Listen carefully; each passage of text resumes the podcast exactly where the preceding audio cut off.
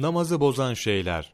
Namaz kılan kimsenin namaz içinde yemesi ve içmesi namazı bozar. Çünkü yemek ve içmek namaza aykırıdır. Kasten veya unutmak arasında fark yoktur. Namaz kılan kimsenin dişlerinin aralığında kalan şeyi yemesi namazı bozmaz.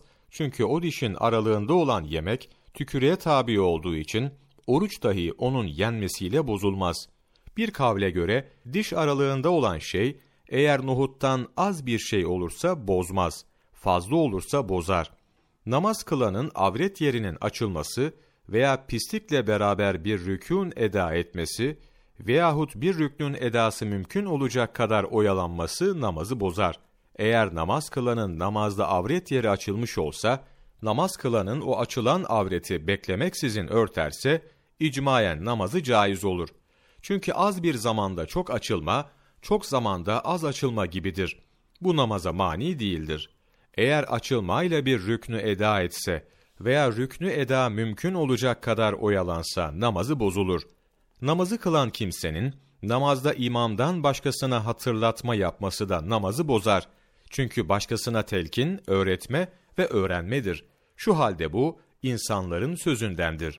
İmamın ardında erkekler ve kadınlar olsa, imama hades vaki olup yerine bir kadını geçirmekle imamın ve cemaatin namazı bozulur.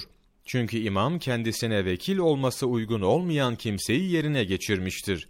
İmamın namazının bozulması sebebiyle cemaatin de namazı bozulur.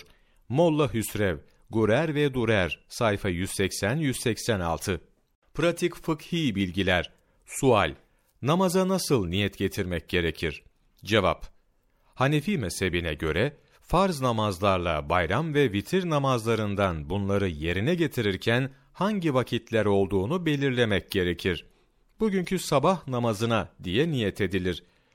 Yalnız farz namaza niyet etmek yeterli değildir. Böyle bir niyetle farz namazları tayin edilmiş olmaz. Fakat hangi namaz olduğu belirlenmeksizin vakit içinde bu vaktin farzını kılmaya diye niyet edilmesi kafi gelir. Rekatların sayısını anlatmaya gerek yoktur.